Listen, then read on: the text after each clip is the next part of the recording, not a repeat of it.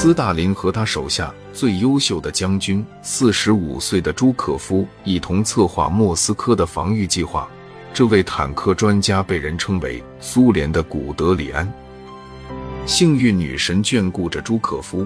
苏联间谍佐尔格发现希特勒的盟友日本决定不攻打苏联了，因为日本的头号敌人是美国。这样，朱可夫便能减少驻扎在远东地区的部队人数。他从西伯利亚调来好几个师的士兵，他们拥有完善的装备。西伯利亚人是不怕冷的，这些强壮的男人常运用机智在户外捕猎。这次他们带来了滑雪板和驯鹿，准备要猎德国人了。朱可夫计划两面加攻德国国防军。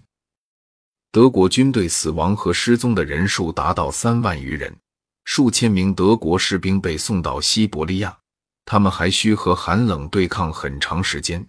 这些人中只有不到三分之一能在近十五年后返回家乡。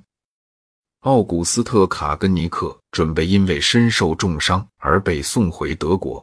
他写道：“大家开始失去信心，变得充满疑虑起来。死亡变成了人类唯一最好的朋友，因为死亡能帮助我们从痛苦中解脱。”苏联人的痛苦也还没有结束，他们的国家已经被破坏殆尽。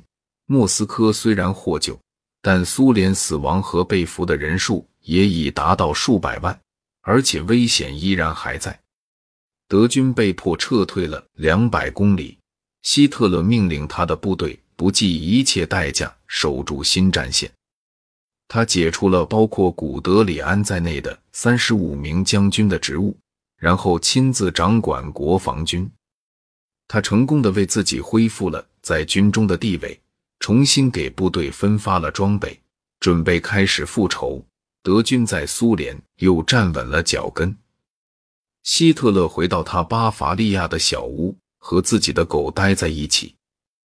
他认为德军在莫斯科前受挫，全应归咎于手下的将军和外交官。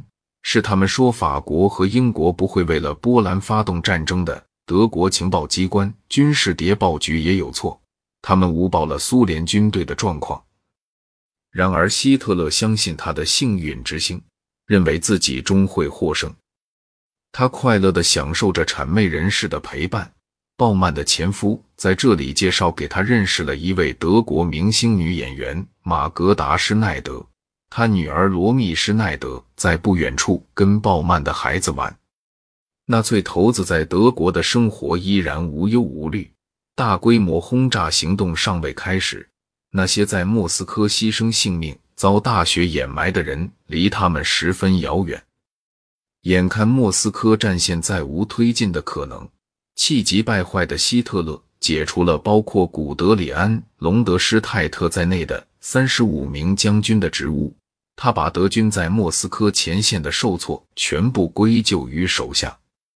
对希特勒这种走马灯式的换将撤帅的做法，古德里安在回忆录中说：“有的简直毫无理由，有的也只有一点很勉强的借口。”随后，希特勒全面掌握了德国军队的前线指挥权。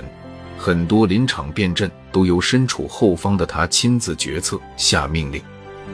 暴躁多疑而又刚愎自用的希特勒将把德国军队带往何方，也就可想而知了。